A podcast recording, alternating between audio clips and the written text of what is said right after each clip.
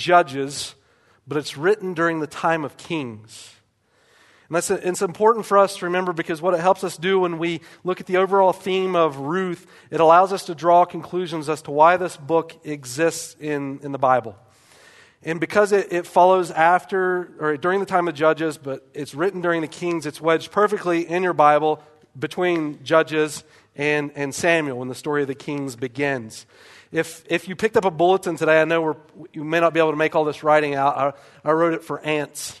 So, so if you picked up a bulletin, though, this, this, this morning inside of it is a, is a timeline of the Old Testament, and it'll help you gather a better understanding of of where each book is taking place as it's written in the Bible. And so I kind of cut off the left hand side there to make it a little bit bigger. All you're missing on the left is the book of Genesis and, and the book of Job, but the right includes everything that, that the Old Testament has to cover in the future that we've, we've covered some of it, but not all of it.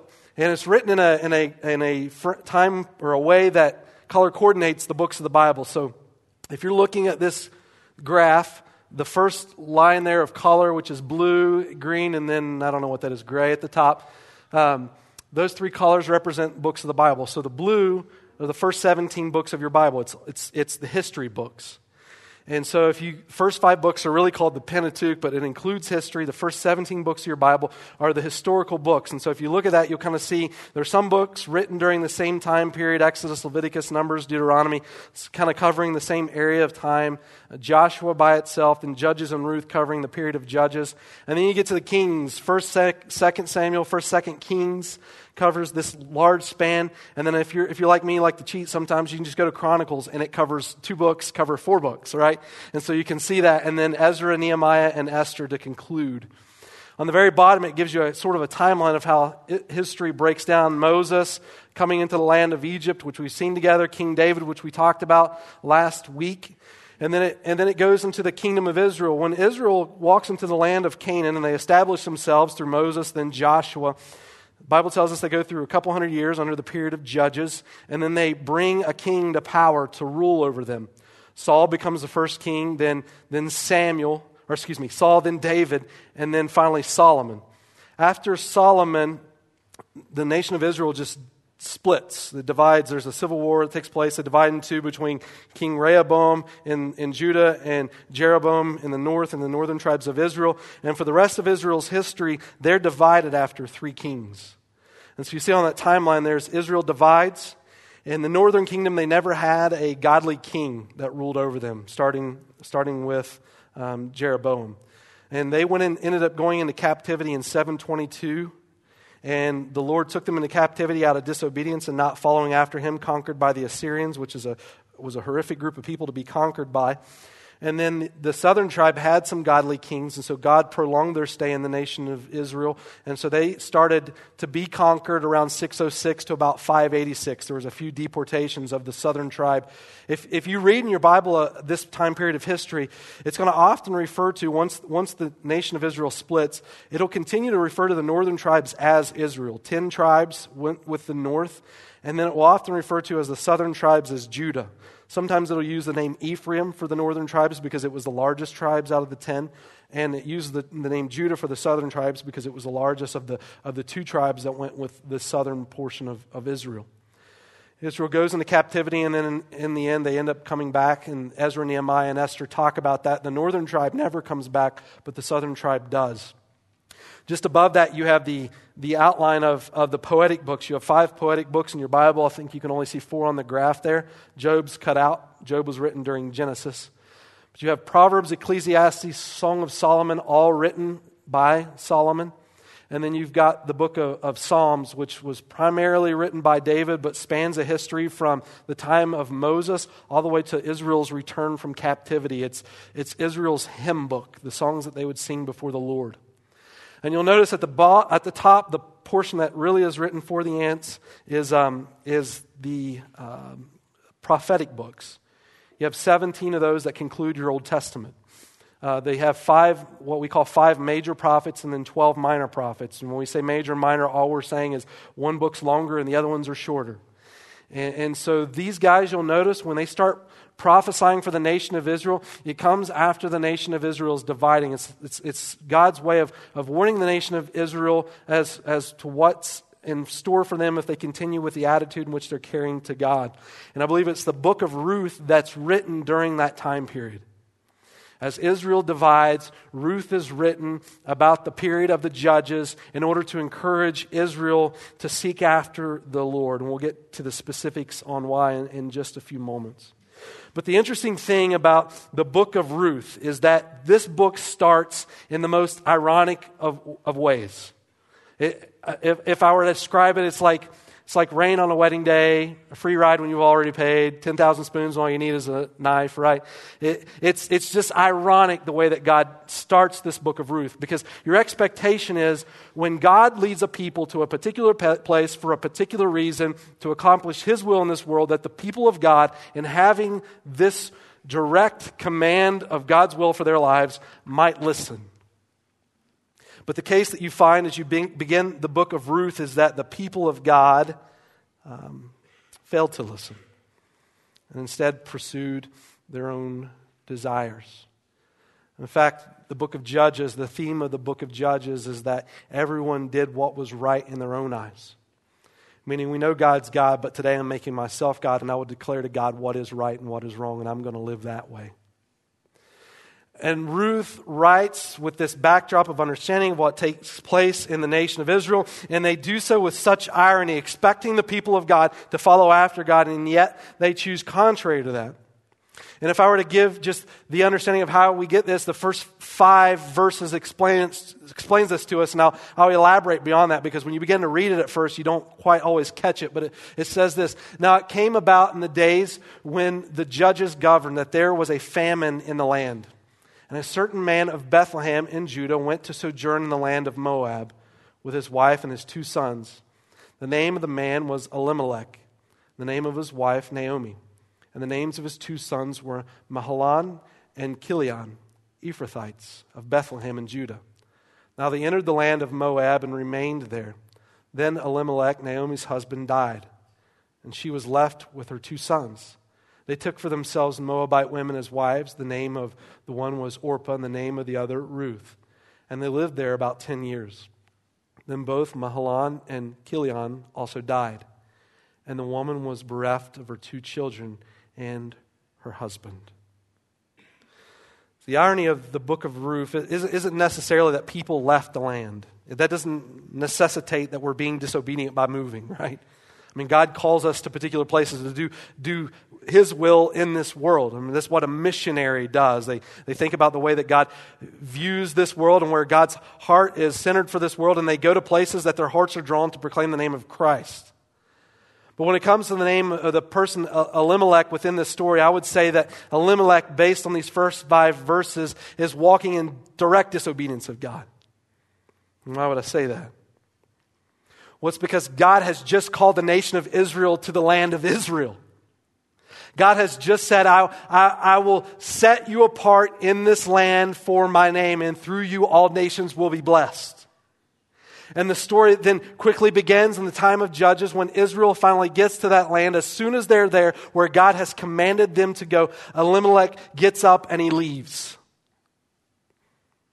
So, the uh, identity of the irony that's expressed in Ruth is found within these names. I, have underlined them just, just to point them out to you. Elimelech is called to this place for God. His name literally means God is king. Naomi, her, her name means sweetheart.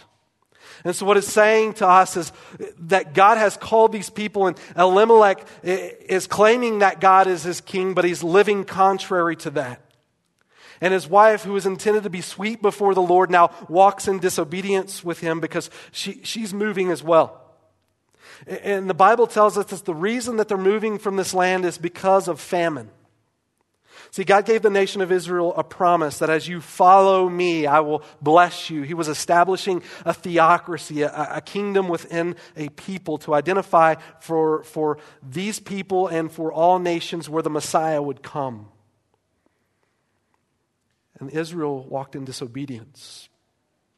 And rather than blessing, contrary to that, they find cursing Interesting when you look at the names of the places they identify for you, they're pointing out something directly to us as people. Ephrathites literally means fruitfulness, and, and Bethlehem means house of bread, and Judah means celebration. So, this guy claiming that God is his king with his sweet heart is moving from the house of bread full of celebration and fruitfulness to the land of Moab. If you read about Moab, the Bible tells us this place was established through an incestual relationship through Lot and, and his daughter. This was not a place of high honor.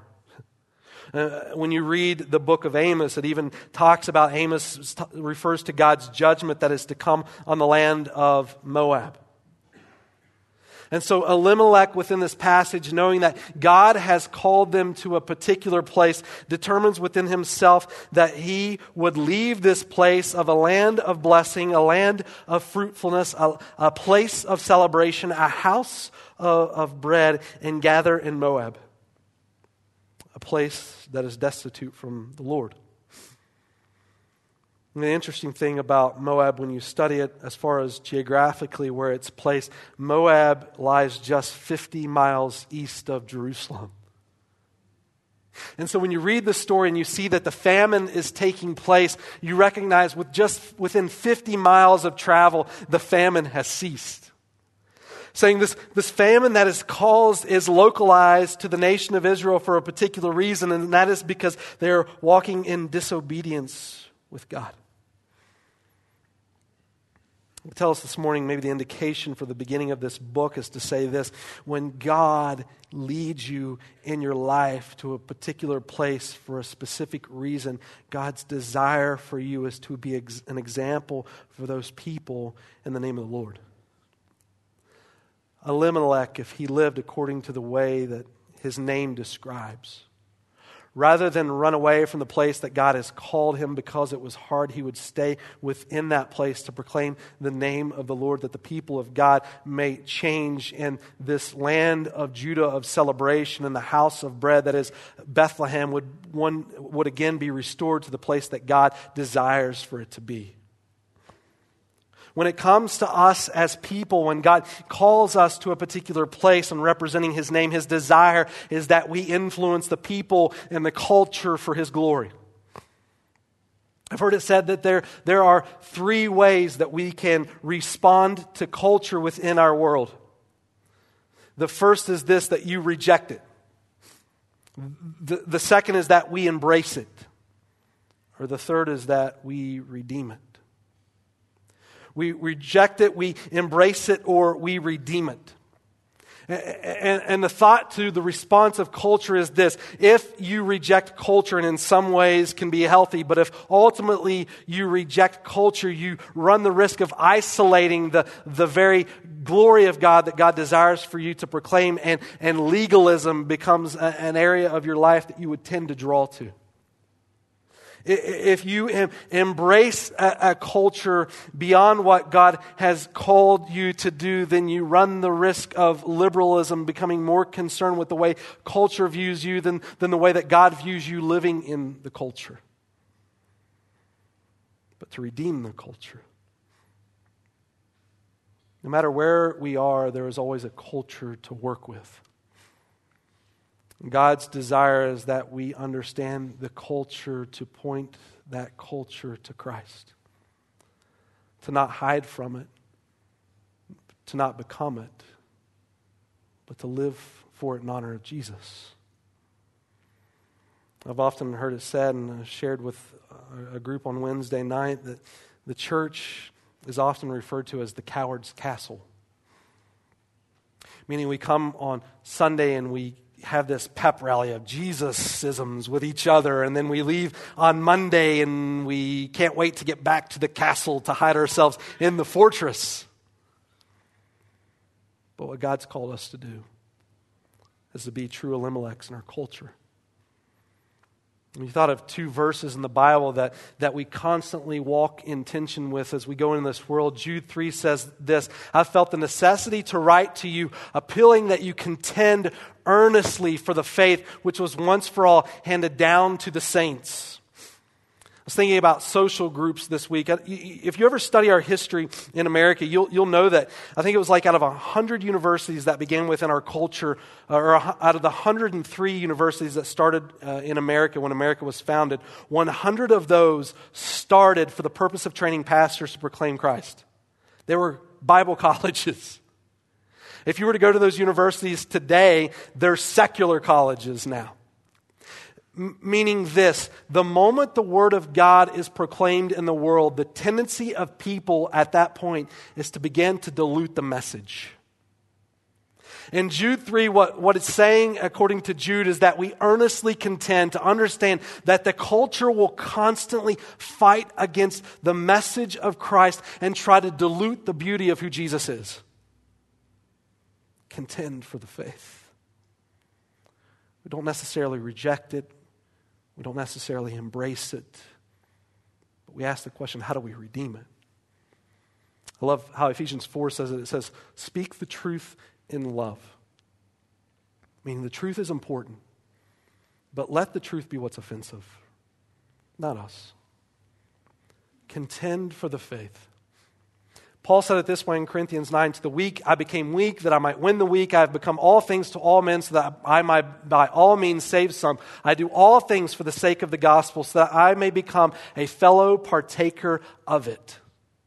Meaning, Paul in this passage sees the need of going into the culture rather than hiding from it and, and proclaiming who Christ is and why Christ matters to those people. Become all things to all people. How do we redeem it? Now, I would say within our lives, we constantly live within the tension of trying to figure that out if we want to follow after the Lord.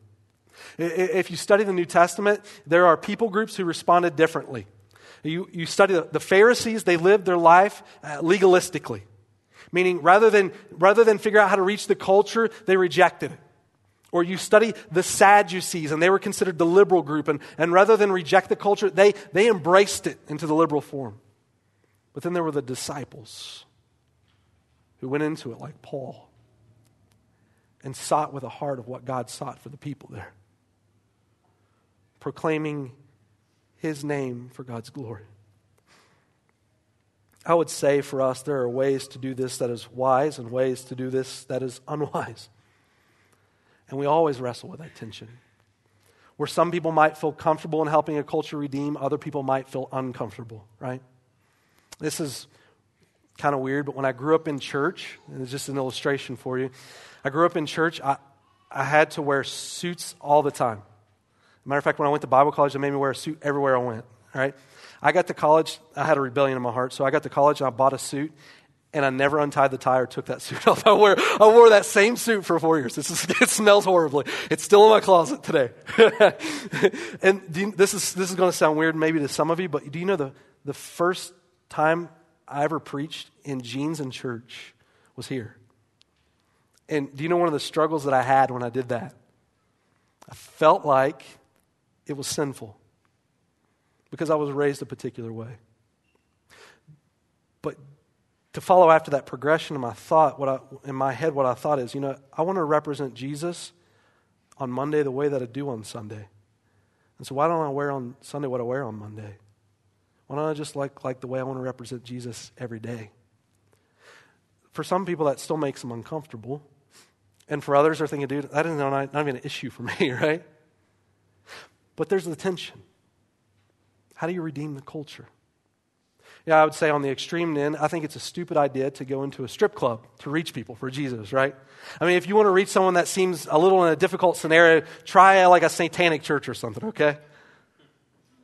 But you know, on the other end of that, we say to our, our, our, church family, you know, everyone's not comfortable with how they do holidays. Some people refuse to do holidays because it makes you uncomfortable. But one of the things we say to people is that God does call us to redeem culture. And so you can, you can think whatever you want about Christmas or the name of Easter instead of Resurrection Sunday, but on those two holidays, for whatever reason, people become more spiritually aware of the things that are happening in their lives. What a great opportunity to point culture to Jesus. Or, or if we went just way liberal, and I, I said, you know, Halloween, right? And we say that's the devil's day. it's a, it's a, I would say it was created in a very demonic way. But to think about it differently, that is the only time of year where more than likely your neighbor's coming to your door. That's an opportunity. What do you do with that? I think there's tension. But I think God's desire is that we walk in purity of heart towards the moment. We earnestly contend for the faith and representing what Jesus is about. And we're in the culture, but not of the culture, hoping to redeem the culture for God's glory. If I looked at the life of Elimelech, I mean, that's what I would say is the solution. Elimelech, you're running away from the very problem that God has called you to represent Him in. Rather than going to, to Moab for your answers, you understand that Jesus has called you to this place to represent His name. Here's the way to do it. Don't, don't reject what's happening there and don't embrace it because you know it's contrary to God, but, but contend for the faith and redeem it by representing Jesus in your culture. God has called you to a place to represent his name. And what you find in the life of Elimelech because of this passage of Scripture, Elimelech goes into the land of Moab where God's will isn't for his life, and Elimelech loses his life saying to us, the grass isn't greener if God isn't directing. Where God's will is, is the safest place for you to be in your life. And where God guides, God provides. In our lives, I think we consider opportunities of moving like Elimelech. I mean, really, he's thinking about monetary purposes. We move for personal gain. And many times weigh the monetary or, or, physical gain, but we're not thinking about the spiritual impact that that change would bring to our world. Meaning, when you move, you've got to consider the influences that you're surrounding you and your family around. And that's what makes God's community of believers so important. You think about your children that you're bringing up in these environments, and you look at this passage, and you could say, based on this story, that, that what God would desire is for the children of Israel to marry the children of Israel, not someone of a, of a pagan background. When you move, the consideration of the people that you put your children in front of are the people your kids will marry. And the people you surround yourself with are the people that will influence you positively or negatively for the Lord way the decision will change. It's more than just monetary gain. Find in the story of Ruth that her family dies. Her two sons, this is interesting that their, their names mean disease, Mahalan, and destruction, Chilion. If you're ever going to move apart from God's will, what I would say is you're opening the door of possibility for destruction in your life. If two kids named that ever want to go with you, don't take them, right? Leave them at home. it should have been warning to Ruth or Naomi. Wait, we're taking who? No, leave them. right? But, but the indication of the story is it's setting a basis of, of showing us what type of life they're opening themselves up to by walking contrary to God's will for their lives. And this is the good news for us that when our choices are contrary to God, God never gives up on you. In, in the, verse 6 of the story of Ruth, Ruth finally at that moment begins to recognize God or excuse me, Naomi. It says, Then she arose with her daughters in law, that she might return from the land of Moab. For she had heard in the land of Moab that the Lord had visited his people in giving them food. So she departed from the place where she was, and her two daughters in law with her. And they went on the way to return to the land of Judah. The story of Naomi works like this the moment that Naomi recognizes God in her life, that God begins to su- supply the needs of her life. Naomi remembers the Lord. Now, I'm not going to make light of Naomi's situation because what's just happened to her was devastating for her life. But finally, in the moment of that devastation, she began to recognize her need for the Lord. Naomi describes herself in verse 19. If you just skip a little bit ahead in the passage of Scripture, it says this They both went out until they came to Bethlehem, and when they had come to Bethlehem, it's talking about Naomi and Ruth together, all the city was stirred because of them. And the women said, Is this Naomi? And she said to them, Do not call me Naomi, call me Mara, which means bitter, for the Almighty has dealt very bitterly with me. I went out full, but the Lord has brought me back empty. And I would contend a little bit with Naomi on this. I, I, I would say, you know, straying from the Lord is what brought you to a place of emptiness. God told you as a nation that if you follow him, he will bless you. When you leave him, there is cursing. But the Lord certainly permitted whatever happened to Naomi to happen to Naomi. But this is the thing that I enjoy about her. She understands the Lord, and, and apart, apart from walking with God, life got messy, but she's still willing to come to the Lord, and she's watching God supply. But the, the best part of this passage is that she's just honest about it.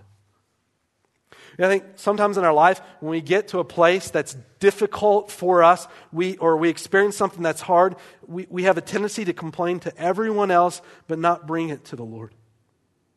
And Naomi in this passage of Scripture is recognizing God's hands in these moments. You, you read the book of, of Psalms, which we talked briefly about last week, and you see David's heart. David was very honest and real about the pain that he experienced, but not just to people, but he always brought it before the Lord. Listen, no, nobody wants us to walk a, a life in bitterness. I, I, don't think God calls us to walk a life in bitterness. His Spirit is intended to bring us joy, but there are times in our lives when things seem difficult. And the solution that Naomi finds in this moment is just to be honest and turn it back over to the Lord and just say, God, I know that you've called me to this, but right now it's hard, and I just want to give you my heart in the moment of this difficulty because I, I don't completely understand what you're doing. All I know is I'm bitter right now. You'll, you'll see within this passage that the moment that Naomi starts to turn her life back to the Lord, the Lord comes to her, the Lord begins to provide for her, and, and her life begins to grow back in God, and her life continues to be blessed because of what God has done. But Naomi, in recognizing God's hand, is just honest about it. And I would say to us, as we desire to walk after the Lord, we all have a tendency or a period in life where we'll go through this you look at the life of Naomi, but then the Bible goes on and, and, describes not only Naomi has a story to relate to this, but also the, the two daughter in laws of Naomi. It says, But Naomi said to the ladies after the death of her husband and son, Return, my daughters.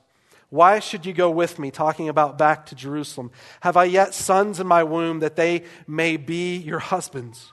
Return, my daughters, go, for I am too old to have a husband. If I said I have hope, if I should even have a husband tonight and also bear sons, would you therefore wait until they were grown? Would you therefore refrain from marrying? No, my daughters, for it is harder for me than for you, for the hand of the Lord has gone forth against me.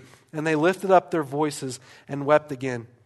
And Orpah kissed her mother in law, but Ruth clung to her. See, the story then breaks down for us two individuals and their reaction to God in the same passage of Scripture. This is a, a useless fact for you to know, but I, I found out in reading this that apparently Oprah's name used to be Orpah, and she couldn't pronounce it as a kid, so she changed it to Oprah. All right, so I don't know what to do with that. It's a lady's book. Oprah seems important to say. I don't. I don't know. There you go. Useless information. But when you study, when you study this passage and you look up these names, Orpah means stiff-necked. And, and, it's as if the scriptures are saying this to us that when we go to a culture and we finally represent God as Naomi is now doing in this passage of scripture, that we're going to find a couple of different responses based on our faithfulness to God. One is some people may listen to what you have to say, but their hearts aren't going to incline to go and they'll be stiff necked. They may still care about you. They may even give you a nice kiss when they're departing, but they're not going to walk in agreement with you. That's okay. What God's called you to is to stand for Him. And the other response is this. And sometimes when we stand for the Lord, there is one that God draws out. In fact, the name of Ruth means friend. And when Naomi begins to recognize God within this scripture and she shares her desire to go back to her land and be with God's people and follow after the Lord, the Bible tells us that Ruth will not let her go. Ruth becomes her friend. And the irony of the story continues that in the land of Judges, where God has called his people, they deny his name and find cursing rather than blessing. But in the land of Moab, where they walk contrary to God, a lady sees her need for the Lord in her life and she turns to him and as a friend embraces and will not let go. If Elimelech even began to carry the heart of Ruth, how blessed would the people be? And then it tells us in this passage of Scripture, which I, I, would say is the pinnacle verse of what the book of Ruth is about. It tells us why her attitude just brings such blessing in the life of her and Naomi. It says, Then she said, Behold, your sister in law has gone back to her people and her gods. Return after your sister in law. But Ruth said, Do not urge me to leave you or turn back from following you. For where you go, I will go, and where you lodge, I will lodge. Your people shall be my people, and your God, my God. Where you die, I will die, and there I will be buried. Thus may the Lord do to me, and worse, if anything but death parts you from me. And so Ruth says in this passage, I, I, just want you to understand how deep my commitment is to follow after this God who is calling to this land. It's with this desire upon her heart that God works in the life of Ruth to redeem culture. God, I, I, want to see change in this land. And so the expression to us in this passage is God, wherever you go, I'm going. And God, wherever you guide, I will follow your lead. God, wherever you lodge, that is the place I want to be. And a Moabite finds the grace of God. I would say that at the end of this, Ruth is just committing her life to the extent that she can even offer it to follow after Naomi in love and after the God that Naomi loves. You think what, what Ruth is signing up for in, in these moments. You consider within the culture of this time that the way that women are viewed is very lowly, and Ruth is a woman. Not only is she a woman, but she's a widow. Not only is she widow, but she's poor. Not, not, not only is she poor, but she is a Moabite. The people of Israel had a tendency to treat other people outside of their own people in such a negative way that other people wouldn't want to be around them. But being a woman and being poor and, and, being a, widow and being a Moabite didn't stop Ruth from going. And listen to this Ruth was even willing to do this with a bitter old lady. the only person she knows. How would you like that for a traveling companion? Hey, I'm going to send you across the world to people that are going to reject you. I'm going to give you a friend. And, and you know what? She is a bitter old lady. that, you know, I might just hang in Moab for a while. But, but Ruth is saying this that what I understand what God is calling you to do, I, I just want to be present to experience the Lord. I love what God does. He introduced in chapter 2 to a guy. Turns out to be a romance story, go figure, right? Tells us in verse 1 now Naomi had a kinsman of her husband, a man of great wealth, of the family of Elimelech, whose name was Boaz. And Ruth the Moabite said to Naomi, Please let me go to the field and glean among the ears of grain after one in whose sight I may find favor. I'll stop right there and explain this. In the land of Israel, they had a, a law that the people couldn't harvest, the people that owned land and crops couldn't harvest the edge of, of their land. They were to leave the edge of their land barren so that people of low income could go into the land and work for their food and gather food to feed their families. And that's what's happening here. And she said to her, Go, my daughter. So she departed and went and gleaned in the field after the reapers, and she happened to come to the portion of the field belonging to Boaz, who was of the family of Elimelech. Now behold, Boaz came from Bethlehem and said to the reapers, May the Lord be with you. And they said to him, May the Lord bless you. Boaz is, uh, on the last verse, you see a, a godly individual concerned with the people there that are coming to his land to glean from it, who need to supply for their lives. And he walks past them and says, God bless you. May the Lord bless you what's taking place within this section of scriptures. It's setting up this thought within the Bible. It's a term that's called kinsman redeemer. Meaning, when, when, a, when a male figure would die of a particular household within the, the nation of Israel, uh, sometimes that land would be bought off to, or to be sold to supply for, for the family. And a kinsman of that family could then step in. Once that land was bought, he could go to the individual that bought the land and say, Hey, we want to keep this land within the name of the family. And so I want to, I want to buy it to supply for this family that, that whose husband had just passed. And the law went even further than that. It said that the closest kinsman had the first opportunity to buy the land, but not only did he have to buy the land, he also had to marry the widow. And so in these moments, it's setting up for us the idea of Boaz meeting Ruth, and what it's going to ultimately lead to is that Boaz would be the kinsman redeemer of Ruth. He would go to the land that, that Naomi had lost from the death of her husband, and by law, this gentleman who owned it had to sell it to Boaz so he could redeem the family and, and marry Ruth. Boaz sets up this picture that images Jesus. Ruth and Naomi living in a land contrary to God turn to the Lord, come back to the land of Israel, and they are redeemed in following after God. There is a kinsman redeemer. The name Boaz means a pillar in front of the temple. It's as if to say that now that Naomi and Ruth are turning to the Lord, God is using Boaz as a redeemer to usher them into the temple before the presence of God.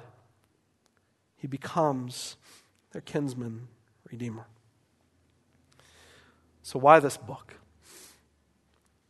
Why, during the time of kings, are they going all the way back to the period of Judges, a few hundred years, just to write a story about this lady who lost her family? Why, why do that? One, I, I would say this each one of us can connect to a character within the story in some way. Each one of us relates to an individual that's spoken of. Elimelech is someone who's fooled themselves into thinking God's their king when he's not. There's a saying that says in Christianity, we, we have knowledge beyond our obedience, meaning we learn a lot about the Bible, but we don't practice it. I would say that's Elimelech. He's all about reading God's word, but not applying God's word. He's all about saying he loves God but not showing it in his life. Or, or what about Naomi? Life's a struggle. And it's a reminder to the nation of Israel in the midst of your struggle if you just turn back to him, he supplies needs. He meets you where you're at. If you just expose your heart before the Lord. What is he, what's he going to do? Or, or maybe we're like Orpah or Oprah or whatever you want to say, where, where we see the things about God, but we're just too stiff necked in ourselves to turn around. Or what about Ruth? You're a friend of God. Or Boaz, who sees the need of meeting people where they are and just ushering before the presence of the Lord. All of us can relate to this story. You know, I think more importantly, as we see people that we can relate to, it's, I think it's important in the character understanding that all of us found a place to tie ourselves into this story and relate to it. And, and if we're honest, we probably at some portion of our life can relate to every character in this story. But I think the bigger picture of what Ruth is painting through her story is what God's desire is for the nation of Israel. The nation of Israel in these moments have gotten to a place within their existence where they are divided. They've become the tribes of the north and the tribes of the south when God has called them to be one people in unity for Him, living for His glory. And she's gone all the way back to the time of the judges, and she's just saying, guys, do do you remember why God even put us in this land? I mean, we all get to that place in our walks with God where we just need to take a step back because we've made big issues out of little issues and we forgot the primary purpose that God even led us to a particular place to begin with, and that's for His glory being seen in our culture for His namesake. That's what's important. It's not the color of the drapes or whatever color we paint the outside of the church in the future if we even do anything to the ugly outside. It's not about that. We'll make those issues, but it's not about that. We exist for one reason. And Ruth in this story is looking over the nation of Israel and she's saying to the people, Do you just remember what God has called us to? Do you remember that when God has called us, He's promised us that the Messiah would come through David, and it's our job to represent that in the culture, not, not hide from it and, and be legalistic, not, not embrace it and become liberal, but just to redeem it in Christ. And so he says in chapter 4 so Boaz took Ruth and she became his wife. And he went into her, and the Lord enabled her to conceive, and she gave birth to a son. Then the woman said to Naomi, Blessed is the Lord who has not left you without a redeemer today, and may his name become famous in Israel. May he also be to you a restorer of life and a sustainer of you in old age. For you, your daughter in law, who loves you and is better to you than seven sons, has given birth to him. And listen, and to Solomon was born Boaz and to Boaz, Obed. And to Obed was born Jesse. And to Jesse was born David. Ruth is writing this book, I would say, even primarily to the northern tribes of Israel. Because once the nation of Israel split in two, they never followed a king of the line of David.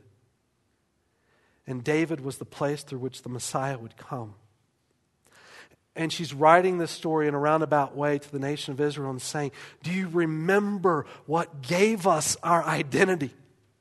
Do you remember what we're about? Do you remember where the Messiah is coming? It's through the line of David. It's if she is now representing God to this world and saying, just come back to him and understand what he's called you to do in this world.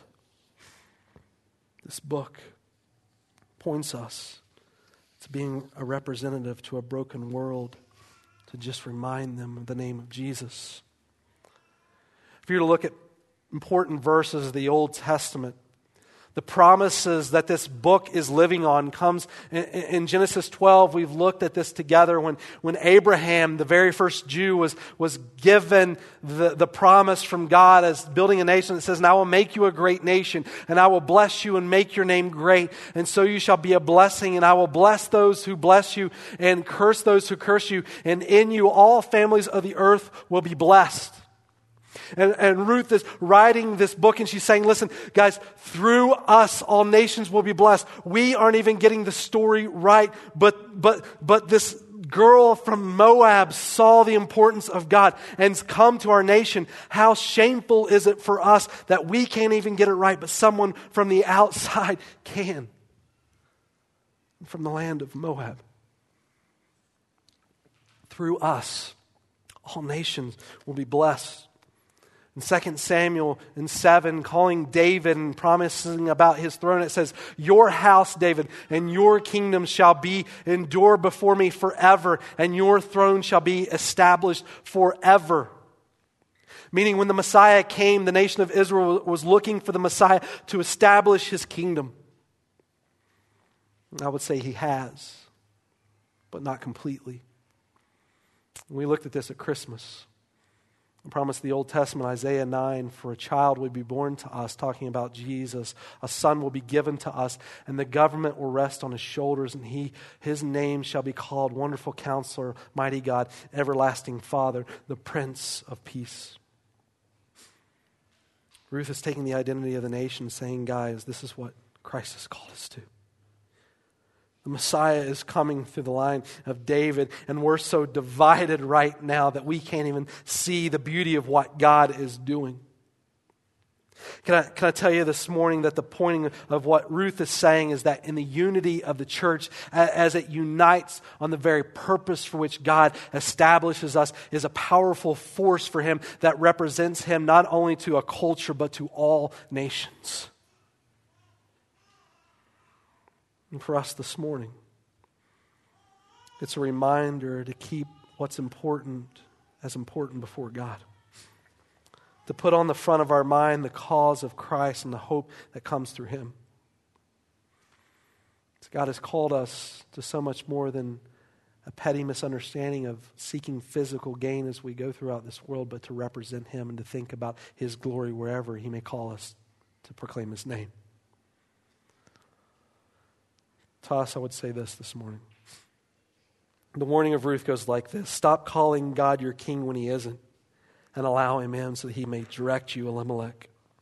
Stop fighting against God's will and open up your brokenness to the Lord, Naomi. Stop being stiff necked, Orpah. The Lord has so much for you if you would just lay down your life and love for Him.